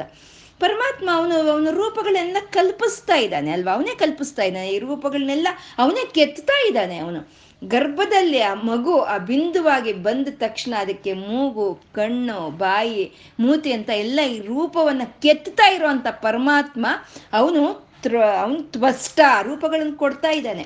ಒಬ್ರಿದ್ದಾಗ ಒಬ್ರಿಲ್ಲ, ಒಂದಿದ್ದಾಗ ಒಂದಿಲ್ಲ, ಅನೇಕವಾದ ರೂಪಗಳು, ಅನೇಕವಾದ ಅಂತ ಒಂದು ಆಕೃತಿಗಳು. ಅದನ್ನೆಲ್ಲ ಕೆತ್ತಾ ಇರೋವಂಥ ಪರಮಾತ್ಮ ಅವನು ತ್ವಷ್ಟ ಅಂತ ತ್ವಷ್ಟ ಆ ರೂಪಗಳನ್ನು ಕೊಡೋ ಅಂತ ಒಂದು ಶಕ್ತಿಯನ್ನ ತ್ವಷ್ಟ ಅಂತ ಹೇಳ್ತಾರೆ. ಮತ್ತೆ ಅಷ್ಟೇನಾ ರೂಪಗಳನ್ನು ಕೊಡೋದು ಅಷ್ಟೇನಾ ಅಂತಂದ್ರೆ, ಕೆತ್ತಾ ಕೆತ್ತಾ ಕೆತ್ತಾ ಏನಾಗುತ್ತೆ? ಅದು ಕರಿಗಿ ಹೋಗುತ್ತೆ. ನಾವು ಕೆತ್ತಾ ಇದ್ರೆ ರೂಪ ಬರಲಿ ಅಂತ ಕೆತ್ತಾ ಇದ್ರೆ ಕರ್ಗು ಹೋಗ್ಬಿಡುತ್ತೆ. ರೂಪವೇ ಇಲ್ದಲೆ ಆಗಿ ಹೋಗುತ್ತೆ. ಅಂದ್ರೆ ಒಂದು ಪೆನ್ಸಿಲನ್ನು ನಾವು ಮೆಂಡ್ ಮಾಡ್ತಾ ಇದ್ರೆ ಅದು ನಾವು ಮಾಡ್ತಾ ಮಾಡ್ತಾ ಮಾಡ್ತಾ ಕೊನೆಗೆ ಆ ಪೆನ್ಸಿಲ್ ಇಲ್ದಲೇ ಆಗೋಗುತ್ತೆ ಹಾಗೆ ರೂಪಗಳನ್ನು ಕೆತ್ತಾ ಕೆತ್ತಾ ಕೆತ್ತಾ ಎಲ್ಲವನ್ನು ಮಾಯ ಮಾಡೋ ಅಂತ ನಾರಾಯಣನ ಚೈತನ್ಯ ಅದೇ ತ್ವಷ್ಟ ಅಂತ ಪರಮಾತ್ಮ ತ್ವಷ್ಟ. ಆ ರೂಪಕಲ್ಪೆಯನ್ನು ಕಲ್ಪನೆಯನ್ನು ಮಾಡ್ತಾ ಇರೋ ಅಂತ ಪರಮಾತ್ಮ ತ್ವಷ್ಟ ಅಂತ. ಮತ್ತೆ ಅಷ್ಟೇನಾ? ಈ ಭಾವನೆಗಳು, ನಾವು ನಾವು ಏನಾದರೂ ಕೇಳ್ತಾ ಇದ್ರೆ ನಮ್ಮಲ್ಲಿ ಭಾವನೆಗಳು ಬರ್ತಾ ಇರುತ್ತೆ. ಅಂದ್ರೆ ನಾವು ಭಾವಿಸ್ಕೊಳ್ತಾ ಇರ್ತೀವಿ, ನಾವು ಆ ರೂಪಗಳನ್ನ ಕಲ್ಪನೆ ಮಾಡ್ಕೊಳ್ತಾ ಇರ್ತೀವಿ. ಹಾಗೆ ಇವಾಗ ಇವಾಗ ಹೇಳ್ತಾ ಇದ್ರೆ ಹೀಗೆ ಮ, ಕಣ್ಣು ಮುಂದೆ ಹಾಗೆ ಬರ್ತಾ ಇದೆ ಚಿತ್ರ ಅಂತ ನಾವು ಹೇಳ್ತಾ ಇರ್ತೀವಲ್ವಾ? ಆ ಕಣ್ಣು ಮುಂದೆ ನಮ್ಮ ಕಣ್ಣು ಮುಂದೆ ಆ ಚಿತ್ರ ಬರೋ ಒಂದು ಶಕ್ತಿ ಅದೇ ತ್ವಷ್ಟ ಅಂತ ಹೇಳೋದು. ಆ ತ್ವಷ್ಟ ಶಕ್ತಿ ಇದ್ರೆ ಮಾತ್ರ ನಮಗೆ ಆ ಭಾವನೆಗಳು ಅನ್ನೋದು ನಮ್ಮ ಮನಸ್ಸಿಗೆ ಬರುತ್ತೆ. ಹಾಗೆ ಎಲ್ಲದಕ್ಕೂ, ಎಲ್ಲ ರೂಪಗಳನ್ನು ಕೊಟ್ಟಿರೋ ಅಂತ ಪರಮಾತ್ಮನ, ನಾರಾಯಣನು, ಅವನು ತ್ವಷ್ಟ ಅಂತ, ತ್ವಷ್ಟ. ಸ್ತವಿಷ್ಟ ತ್ವಷ್ಟ, ಸ್ತವಿಷ್ಟ ಅಂತ ಇದ್ದಾರೆ. ಸ್ತವಿಷ್ಟ ಅಂತಂದ್ರೆ ಸೂಕ್ಷ್ಮವಾಗಿ ಇರೋಂಥ ಒಂದು ರೂಪವನ್ನ ಸ್ಥೂಲವಾಗಿ ತಗೊಂಡು ಹೋಗುವಂತ ಪರಮಾತ್ಮನ ಶಕ್ತಿಯನ್ನ ಸ್ತವಿಷ್ಟ ಅಂತ ಹೇಳ್ತಾರೆ. ಸೂಕ್ಷ್ಮ. ಗರ್ಭದಲ್ಲಿ ಆ ಬಿಂದು ಸೂಕ್ಷ್ಮ, ಶುಕ್ಲ ಬಿಂದು ಸೂಕ್ಷ್ಮವಾಗಿರುತ್ತೆ. ಆ ಸೂಕ್ಷ್ಮವಾಗಿರುವಂತ ಬಿಂದುವನ್ನ ಬಾಲಕನನ್ನಾಗಿ ಮತ್ತೆ ಯುವ ಒಂದು ಯುವನ, ಯುವಕನನ್ನ ಶಿಶುವಾಗಿ, ಬಾಲಕನಾಗಿ, ಯುವಕನಾಗಿ ವೃದ್ಧನಾಗಿ ತಗೊಂಡೋಗುತ್ತೆ. ಆ ತಗೊಂಡು ಹೋಗುವಂಥ ಒಂದು ಶಕ್ತಿಯನ್ನೇ ಸ್ಪಷ್ಟ ಅಂತ ಸ್ತವಿಷ್ಟ ಅಂತ ಕರೆಯೋ ಅಂಥದ್ದು ಒಂದು ಬೀಜ, ಒಂದು ವೃಕ್ಷದಲ್ಲಿ ಒಂದು ಬೀಜ. ಆ ಬೀಜ ಸಣ್ಣದಾಗಿರುತ್ತೆ. ಆ ಸಣ್ಣದಾಗಿರೋ ಅಂತ ಒಂದು ಬೀಜ ಅದು ಮಹಾವೃಕ್ಷವಾಗುತ್ತೆ.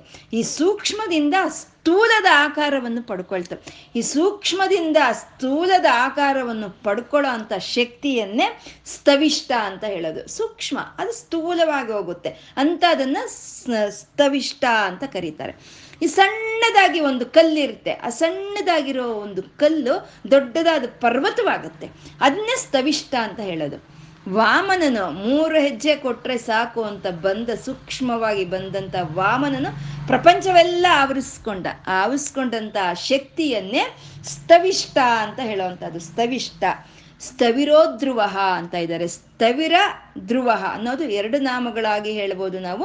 ಅಥವಾ ಇದು ಶ್ಲೋಕ ರೂಪ ಇರೋದ್ರಿಂದ ಇದು ನಾವು ಸ್ಥವಿರೋಧ್ರುವ ಅಂತ ನಾವು ಎರಡನ್ನು ಸೇರಿಸ್ಕೊಂಡು ನಾವು ಉಚ್ಚಾರಣೆ ಮಾಡ್ಬೋದು. ಸ್ಥವಿರೋಧ್ರುವ ಸ್ಥವಿರೋಧ್ರುವ ಅಂದ್ರೆ ಸ್ಥವಿರ ಅಂದ್ರೆ ಅನಾದಿಯಲ್ಲಿ ಇದ್ದಂಥ ಪರಚೈತನ್ಯವನ್ನೇ ಸ್ಥವಿರ ಅಂತ ಹೇಳುವಂಥದ್ದು. ಅನಾದಿ, ಭೂತಾದಿ ಅಂತ ನಾವು ಹೇಳ್ಕೊಂಡಿದ್ದೀವಿ ಅಲ್ವಾ? ಹಾಗೆ ಅನಾದಿಯಲ್ಲಿದ್ದಂಥ ಸ್ಥಿರವಾದ ಆ ಚೈತನ್ಯ. ಅದು ಯಾವ ಕಾಲಕ್ಕೂ ಬದಲಾಗೋದಿಲ್ಲ. ಎಂಥ ಪರಿಸ್ಥಿತಿಗೂ ಅದು ಬದಲಾಗೋದಿಲ್ಲ. ಯಾವ ಕಾಲದಲ್ಲೂ ಒಂದೇ ರೀತಿ ಇರುತ್ತೆ. ಯಾವ ಪರಿಸ್ಥಿತಿಯಲ್ಲೂ ಅದು ಒಂದೇ ರೀತಿ ಇರುವಂಥ ಆ ಪರಚೈತನ್ಯವನ್ನ ಸ್ಥವಿರೋ ಧ್ರುವ ಅಂತಾರೆ. ಆದಿಯಲ್ಲೇ ಇತ್ತು. ಧ್ರುವ ಅಂದ್ರೆ ಅಚಲವಾಗಿರುವಂಥದ್ದನ್ನ ಧ್ರುವ ಅಂತ ಹೇಳ್ತಾರೆ. ಅದಕ್ಕೆ ನಮಗೆ ಮಾಂಗಲ್ಯ ಧಾರಣೆ ಮಾಡೋವಾಗ ಹೇಳ್ತಾರೆ, ಧ್ರುವಂತೆ ರಾಜ, ವರುಣೋ ಧ್ರುವಂತೆ ಅಂತ ಮಂತ್ರ ಹೇಳ್ತಾರಲ್ವ. ಅಂದ್ರೆ ಈ ಮಾಂಗಲ್ಯ ಕಟ್ತಾ ಇದ್ರೆ ಆ ಬಂಧ ಅನ್ನೋದು ಅಚಲವಾಗಿರ್ಬೇಕು. ಆ ಅಚಲವಾಗಿ ಯಾವ್ದನ್ನಾದ್ರೂ ಇರಿಸೋ ಅಂತ ಶಕ್ತಿ ಆ ಧ್ರುವಂದು, ಆ ಧ್ರುವನಾದ ನಾರಾಯಣಂದು. ಅದಕ್ಕೆ ಆ ಧ್ರುವನಾದ ನಾರಾಯಣನ ನೆನ್ಸ್ಕೊಂಡು ಆ ಮಾಂಗಲ್ಯವನ್ನು ಕಟ್ಟೋ ಅಂಥದ್ದು ಹೀಗೆ ಧ್ರುವ ಅಂದ್ರೆ ಅಚಲವಾಗಿರುವಂಥದ್ದು. ಸ್ಥವಿರೋ ಧ್ರುವ ಅಂದ್ರೆ ಅನಾದಿಯಲ್ಲೇ ಇದ್ದ. ಈ ಸೃಷ್ಟಿ ಬರೋದಕ್ಕಿಂತ ಮುಂಚೆನೇ ಇದ್ದ. ಇದ್ದವನು ಯಾವ ಪರಿಸ್ಥಿತಿಗೂ ಅವನು ಬದಲಾಗ್ಲಿಲ್ಲ. ಯಾವ ಕಾಲಕ್ಕೂ ಅವನು ಬದಲಾಗ್ದಲೆ ಸ್ಥಿರವಾಗಿ, ಅಚಲವಾಗಿ ಇರೋ ಅಂತ ಪರಮಾತ್ಮ ಅವನೇ ಧ್ರುವ ಸ್ಥವಿರೋ ಧ್ರುವ ಅಂತ ಹೇಳಿದ್ರು. ಅಂತ ಎಂಥ ಈ ನಾಮಗಳು ನೋಡ್ತಾ ಇದ್ರೆ ಎಂಥ ವಿಜ್ಞಾನ ಎಂಥ ವಿಜ್ಞಾನ. ಅವನು ಅಪ್ರಮೇಯನೇ ಅವನು ಅಪ್ರಮೇಯನೇ ಅವನೇನು ಅಳತೆಗೆ ಸಿಕ್ಕಲ್ಲ. ಆದರೂ ಅವನು ಇಂದ್ರಿಯ, ಇಂದ್ರಿಯಗಳಿಗೆಲ್ಲ ಚೈತನ್ಯವನ್ನು ಕೊಡ್ತಾ, ಇಂದ್ರಿಯಗಳಿಗೆಲ್ಲ ಸಂತೋಷವನ್ನು ಕೊಡ್ತಾ ಇದ್ದಾನೆ. ಆ ಅಪ್ರಮೇಯನಾದ ಪರಮಾತ್ಮನೇ ಅವನೇ ವಿಶ್ವಕರ್ಮ, ಈ ವಿಶ್ವ ಅನ್ನೋ ಒಂದು ಕೆಲಸವನ್ನು ಮಾಡ್ತಾ ಇರೋ ಅಂಥದ್ದು. ಇವು ವಿಶ್ವಕರ್ಮ ತ್ವಷ್ಟ ಅನ್ನೋದು ಮತ್ತೆ ಈ ಒಂದು ಋಷಿಕೇಶ ಅನ್ನೋ, ಇಲ್ಲ, ಒಂದು ಕಲೆಗಳು, ಈ ಪ್ರಕೃತಿಯಲ್ಲಿ ಇರೋವಂಥ ಪರಮಾತ್ಮನ ಒಂದು ಕಲೆಗಳ ವಿಭೂತಿಗಳು ಅಂತ ಹೇಳುವಂಥದ್ದನ್ನ ತ, ಪರಮಾತ್ಮ ಅಪ್ರಮೇಯನಾಗಿ, ಅವನೇ ಋಷಿಕೇಶನಾಗಿ ಎಲ್ಲರಲ್ಲೂ ಆತ್ಮಸ್ವರೂಪವಾಗಿ ಇದ್ಕೊಂಡು ಈ ಎಲ್ಲ ಇಂದ್ರಿಯಗಳಿಗೂ ಒಂದು ಚೈತನ್ಯವನ್ನು ಕೊಡ್ತಾ, ಸೂರ್ಯ, ಚಂದ್ರ, ಕಿರಣಗಳ ರೂಪದಲ್ಲಿ ಈ ಪ್ರಕೃತಿಗೂ ಸಮಸ್ತ ಪ್ರಾಣಿಗಳಿಗೂ ಆನಂದವನ್ನು ಕೊಡ್ತಾ ಇರುವಂತ ಪರಮಾತ್ಮ, ಅವನು ವಿಷ, ಅವನು ಪದ್ಮನಾಭ, ಅವನು ಎಲ್ಲದಕ್ಕೂ ಕೇಂದ್ರವಾಗಿದ್ದಾನೆ. ಅವನೇ ಪದ್ಮನಾಭ. ಎಲ್ಲದಕ್ಕೂ ಕೇಂದ್ರವಾಗಿದ್ದಾನೆ. ಯಾವ ಶಾಶ್ವತವಾಗಿ ಉಳಿಯುತ್ತೋ ಶಕ್ತಿಗಳು, ಆ ಶಕ್ತಿಗಳಿಗೆ ಪ್ರಭುವಾಗಿ ಇರೋವಂಥ ಪರಮಾತ್ಮ ಅವನು, ಅವನ ಅಮರ ಪ್ರಭು ಅವನೇ ವಿಶ್ವಕರ್ಮ. ಈ ವಿಶ್ವ ಅನ್ನೋ ಒಂದು ಕೆಲಸವನ್ನು ಮಾಡ್ತಾ ಇರುವಂತ ಪರಮಾತ್ಮ ಅವನೇ ತ್ವಷ್ಟ. ಎಲ್ಲ ಪ್ರಾಣಿಗಳಿಗೂ, ಎಲ್ಲ ಪ್ರಕೃತಿಗೂ ಒಂದು ರೂಪವನ್ನು ಕೊಟ್ಟು, ಒಂದು ರೂಪವನ್ನು ಕಲ್ಪನೆ ಮಾಡಿದಂಥ ಪರಮಾತ್ಮ ಅವನೇ ತ್ವಷ್ಟ. ಅವನೇ ಸೂಕ್ಷ್ಮ ಸ್ವರೂಪನಾದಂಥ ಒಂದು ಪರಮಾತ್ಮ, ಅವನೇ ಸ್ಥೂಲನು. ಪ್ರಪಂಚ ಪೂರ್ತಿ ಅವನೇ ತುಂಬಿ ಇದ್ದಾನೆ. ಸ್ಥೂಲವಾಗಿರೋದನ್ನ ಸೂ, ಸೂಕ್ಷ್ಮವಾಗಿರೋದನ್ನ ಸ್ಥೂಲ ರೂಪಕ್ಕೆ ತಗೊಂಡೋಗುವಂಥ ಅತ್ಯಂತ ಶಕ್ತಿ ಇರುವಂಥ ಪರಮಾತ್ಮ, ಅವನು ಸ್ಥವಿಷ್ಟ ಸ್ಥವಿರೋಧ್ರುವ ಅವನೇ ಪರಮಾತ್ಮ, ಅವನೇ ಆದಿಯಲ್ಲಿದ್ದಾನೆ, ಅವನೇ ಸ್ಥಿರವಾಗಿ ಇದ್ದಾನೆ ಅವನೇ ಧ್ರುವನು, ಅವನು ಅಚಲವಾಗಿದ್ದಾನೆ ಅಂತ. ಇದನ್ನೆಲ್ಲ ನಾವು ಒಂದು ಸ್ವಲ್ಪ ನಾವು ಯೋಚನೆ ಮಾಡಿದ್ರೆ ನಮ್ಗನ್ಸುತ್ತೆ. ಯಾವುದಾದ್ರೂ ನಮ್ಮದು ಅನ್ನೋದು ಇದೆಯಾ ಇಲ್ಲಿ? ನಾವು ಹೇಳ್ತೀವಿ, ನಾನು ನಾನು ನಾನು ಅಂತ ಹೇಳ್ತೀವಿ ನಾವು. ಆ ನಾನು ಅನ್ನೋ ಚೈತನ್ಯವೂ ಆ ಪರಮಾತ್ಮನಿಂದನೇ ನಮಗೆ ಬಂದಿರೋ ಅಂಥದ್ದು. ಪ್ರತಿಯೊಂದು ಪ್ರತಿಯೊಂದು ಕಣದಿಂದ, ಪ್ರತಿಯೊಂದು ಅಣುವಿನಿಂದ ಬ್ರಹ್ಮಾಂಡದವರೆಗೂ ಆ ಪರಮಾತ್ಮನೇ ತುಂಬಿದಾನೆ. ಪ್ರತಿಯೊಂದು ಆ ಪರಮಾತ್ಮನಿಂದನೇ ಸೃಷ್ಟಿಯಾಗಿದೆ. ಪ್ರತಿಯೊಂದು ಕಾರ್ಯವು ಪರಮಾತ್ಮನಿಂದನೇ ನಡೀತಾ ಇದೆ. ನಮ್ಮ ಶರೀರ, ಈ ಪ್ರಕೃತಿ ಮತ್ತೆ ನಮ್ಮ ಶರೀರ ಈ ರೀತಿ ಕೆಲಸ ಮಾಡ್ತಾ ಇರೋದಕ್ಕೆ ಅನೇಕ ಕೋಟಿ ಕೋಟಿ ಕೋಟಿ ಶಕ್ತಿಗಳು ಕೆಲಸ ಮಾಡ್ತಾ ಇದೆ. ಆ ಕೋಟಿ ಕೋಟಿ ಶಕ್ತಿಗಳನ್ನು ಸೃಷ್ಟಿ ಮಾಡಿ ಆ ಶಕ್ತಿಯನ್ನು ನಮ್ಗೆ ತುಂಬ್ತಾ ಇರುವಂತ ಪರಮಾತ್ಮ ಅವನೇ ವಿಶ್ವಕರ್ಮನು, ಅವನೇ ಪದ್ಮನಾಭನು, ಅವನೇ ಸ್ಥವಿಷ್ಟ ಸ್ಥವಿರೋಧ್ರುವ ಅಚಲವಾಗಿರುವಂಥ ಪರಮಾತ್ಮನು ಅವನು ಅಂತ ಹೇಳ್ಕೊಳ್ತಾ ಇವತ್ತು ಆ ಪದ್ಮನಾಭನಿಗೆ, ಆ ಅಮರಪ್ರಭುಗೆ ಇವತ್ತು ಏನು ಹೇಳ್ಕೊಂಡಿದೀವೋ ಅದನ್ನ ವಿಶ್ವಕರ್ಮನಿಗೆ ಅರ್ಪಣೆಯನ್ನು ಮಾಡಿಕೊಳ್ಳೋಣ. ನನ್ನ ಈ ನಮಸ್ಕಾರವನ್ನು ಸ್ವೀಕರಿಸು ಅಂತ ಲಕ್ಷ್ಮೀನಾರಾಯಣನಿಗೆ ನತಿರಿಯಂ ನನ್ನ ನಮಸ್ಕಾರವನ್ನು ಸ್ವೀಕಾರ ಮಾಡು ತಂದೆ ಅಂತ ಕೇಳ್ಕೊಳ್ತಾ ಇವತ್ತು ನಾವೇನು ಹೇಳ್ಕೊಂಡಿದ್ದೀವೋ ಅದೆಲ್ಲನೂ ಸರ್ವಂ ಶ್ರೀ ಲಲಿತಾರ್ಪಣ ಮಸ್ತ್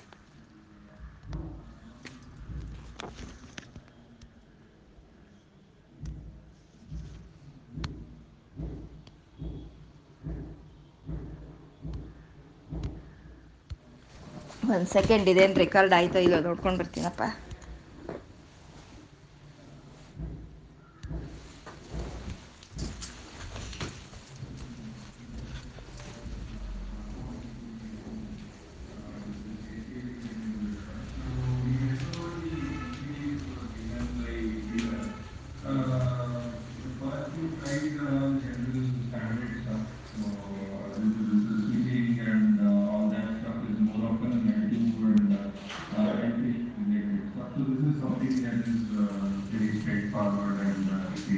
Uh, these these uh, thresholds, historicism and threshold. Equities are also again uh, with respect to L2 and RRC, is also fine. But there is